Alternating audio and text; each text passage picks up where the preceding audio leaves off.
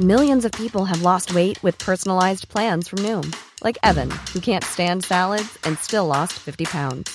Salads, generally, for most people, are the easy button, right? For me, that wasn't an option. I never really was a salad guy. That's just not who I am. But Noom worked for me. Get your personalized plan today at Noom.com. Real Noom user compensated to provide their story. In four weeks, the typical Noom user can expect to lose one to two pounds per week. Individual results may vary. This is Paige, the co-host of Giggly Squad, and I want to tell you about a company that I've been loving, Olive and June. Olive and June gives you everything that you need for a salon quality manicure in one box. And if you break it down, it really comes out to $2 a manicure, which is absolutely insane. It's also so easy to get salon worthy nails at home with Olive and June. The difference between how your nails used to look when you did them yourself and now with the Mani system is a complete game changer. The best thing about Olive and June too is it's a quick dry, dries in about one minute, lasts for five days, and full coverage in up to one to two coats. Visit oliveandjune.com slash perfect Mani 20 for 20% off your first system. That's oliveandjune.com slash perfect Mani 20 for 20% off your first system.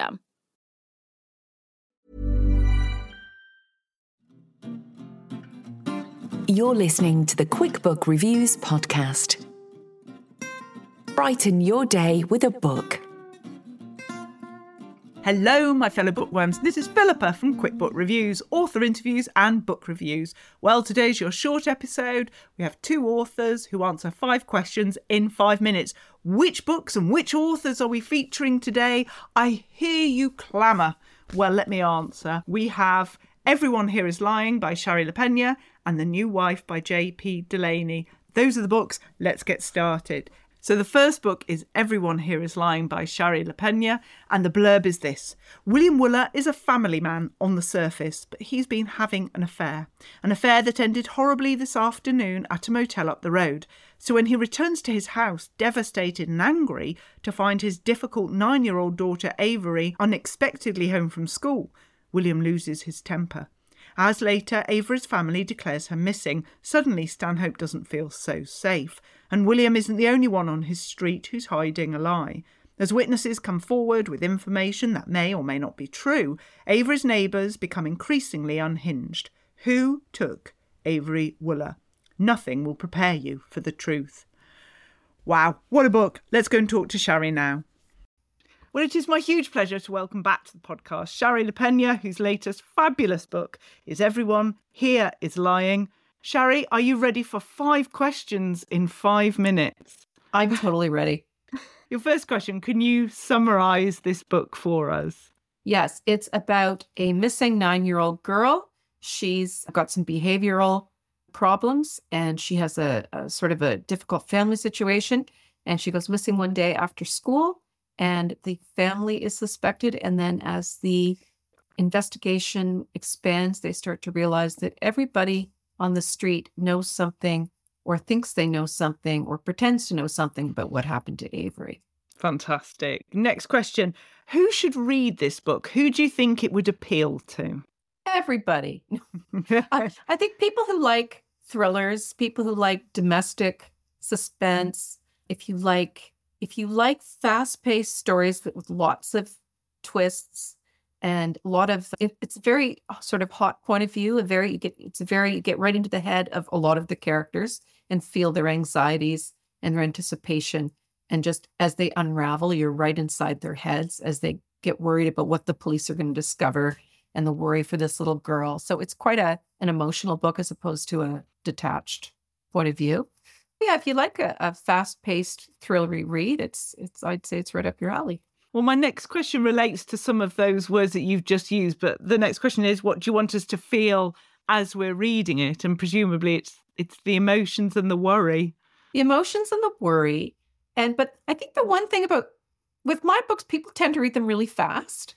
And you know, and and they say, "Oh, I, I couldn't put it down and I read it really fast." But Sometimes I wish people would linger a little more on the characters because there's a lot going on inside them, especially if you look at the mothers and, and the couples and how they, there's a lot of characterization there besides the plot. So I think sometimes people read it really fast and it's sometimes it's worth lingering a little bit on those characters. Yes, even just hearing you read the words, which you did in the first time we spoke about this book some weeks ago, it it showed me as well that I need to stop and just savor the words because you use some some beautiful words and it's not it doesn't have to be a book that you just run through. You Yeah. can really dwell in it. Yeah. I tend to be not a fast reader myself, so I don't whip through a book for the plot points. I tend to read quite slowly, even if it's a thriller, and I I enjoy all the levels in it. Like I like to see the levels in a in a book. Layers, I guess, is what I mean. Hmm, wonderful. Your next question is who was your favorite major and who was your favorite minor character in Everyone Here Is Lying? Oh gosh, a lot of them are kind of major. I kind of like Al, Nora's husband. He took off in a direction I didn't see coming. I guess he's a minor character. I guess my favorite major character is probably William Wooler, the guy who is on the hot seat and we don't know what he's hiding or what he's done. He he was a favorite. Great. Yeah. Now, your last question. When we talked to you previously, we were talking about biscuits, and you admitted that you weren't a biscuit person, but you were a chocolate person. So that's Yes. fine. You're you're safe here. But the question this time is, what drink was powering the writing of this book? Oh, decaf coffee. I drink a lot of decaf coffee. Oh, that's unusual. A lot of authors I speak to have or need some caffeine to help them Yeah. I can't sleep if I have even the slightest bit of caffeinated coffee. I, I get my caffeine from chocolate, hmm. but if I have a caffeine coffee even in the morning, I don't sleep well that night. So Okay, I fair just enough. Decaf coffee and chocolate And are you drinking that coffee with milk or is it are you drinking it black? milk. Milk. There we go. Well, Yeah. it's working. We love your book. so keep on your decaf and your chocolate. Shari Lapena, whose latest book is Everyone Here Is Lying. Thank you so much. Thanks, Philippa. Excellent. And now we go to The New Wife by J.P. Delaney. And let me read you the blurb on this one. When Finn Henson gets a call from his sister Jess to say their father has died, neither is heartbroken. Their parents divorced many years ago, after which their father Jimmy continued to live a bohemian lifestyle in sun soaked Majorca. Ownership of his beautiful but dilapidated farmhouse in the mountains now passes to Finn and his sister. The only problem is that Jimmy recently remarried and his new wife, Wensa, is still living there. The pair agree that Finn should go to Majorca and tactfully take possession of their inheritance. When he arrives, however, Finn is surprised to find that Finca Siquia has been completely transformed into a chic Mediterranean bolt hole by Wensa and her 27 year old daughter, Rosa. The Spanish police, meanwhile, are asking awkward questions about Jimmy's death. Well, let's talk to JP Delaney now. Well, it is my huge pleasure to welcome back to the podcast JP Delaney, whose latest fabulous book is The New Wife. JP, welcome back to the podcast. Good to see you again. Well, we're going to start. You have five questions in five minutes. I hope you're ready for this. And your first question is Can you summarize this brilliant book for us? Yes, it's about a young man who grew up on Mallorca. His parents divorced when he was 15, and his mother brought him and his sister back to England. But the deal was that they would inherit their father's dilapidated Mallorcan farmhouse when he died. So 15 years later, he dies, and his sister alerts him to this fact, but also to the fact that their father recently remarried for the third time. They haven't met the wife, but his sister thinks that it would be sensible for him to go out and tactfully remind the new wife that she doesn't actually inherit the house because they're not even sure whether the father ever told her. So he flies out to Mallorca and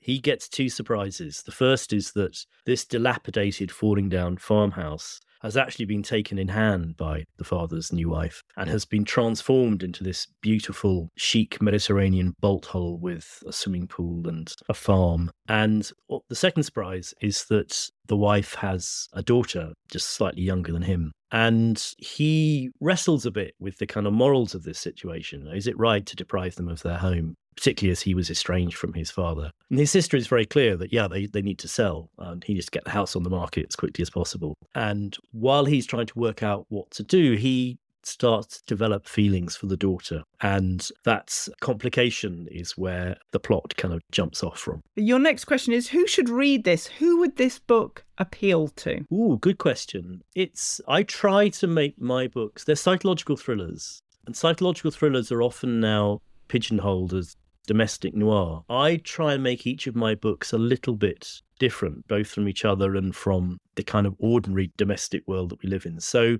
I like to think that people who, as well as people who just read domestic noir, actually it could appeal to a broader audience as well. And it's set in Mallorca, which is an island I've visited a few times, and I think the the sort of feeling of Mallorca is quite it's quite an escapist place, and hopefully it's for people who like a bit of escapism and a bit of travelogue as well as thrillers. Very good. Your next question What do you want us to feel as we're reading The New Wife? Well, this will sound very odd, but confused is the answer. because it's a story where there's quite a lot of ambiguity that the reader hopefully is thinking one thing and then something will happen, a kind of mini twist or change in perspective, and then you'll think a different thing. And your interpretation of the story is constantly in play. If I've done my job properly, it will it will feel like what you thought you knew last chapter has just been upended. So I try to keep that sort of ambiguity. I think of it almost as a kind of dance with the reader, but I try and keep that ambiguity going right to the very end. The next question is Can you give me your favourite major character in the book, but also your favourite minor character in the book? Oh, gosh. There's very few characters in it. It's mm. almost a three hander between Finn, the young man who goes out, and the wife, who is called Ruenza, and her daughter Rosa. They're both Albanian. But actually, my favourite character is probably Finn's sister, whose role is not as big as his, but she they both grew up in this kind of hippie commune that the farmhouse was when they were young. And she's quite sort of damaged by it. But she's she's also really cynical about the motives of the two women that he, he encounters in this house. And that cynicism is both great fun to write, but it also provides a way into what the reader is often thinking. And and it's all done over the phone and through text messages. And I just found that quite quite liberating to do in a way. Yeah, I'm sure. A great read. So your final question in the last episode when we talked to you about this book for the first time, you were asked about your biscuit of choice and it was a cheese biscuit if we were having to put you in a biscuit box. Your question this time is what drink was powering the writing of The New Wife? Coffee, definitely coffee. I'm a bit of a coffee nut. Once, under a long time ago, under a different name in a different genre, I wrote a book about coffee, the growing of coffee. And thinking about coffee the whole time made me really, you know, want to have a good cup of coffee to hand always. And I invested a ridiculous amount of money in a Jura coffee maker, which grinds the beans fresh every time you press a button, and then you can have froth and and I try not to have too many a day, but I definitely have more than is good for me. And you're having those black, or you adding anything to it? A tiny bit of, of milk, just because it makes really strong coffee. Well, clearly works because we just love the new wife. JP Delaney, thank you so much. Thank you. So those are your books. We've had Everyone Here is Lying by Shari Lapena and The New Wife by J.P. Delaney. I'm going to send you on your way. Look after yourselves. And I'll be back on Monday with a longer episode. So just look after yourselves. And I'll see you very soon. Take care now. Bye bye. You've been listening to the Quick Book Reviews podcast. That's enough books, said no one, ever. See you again soon.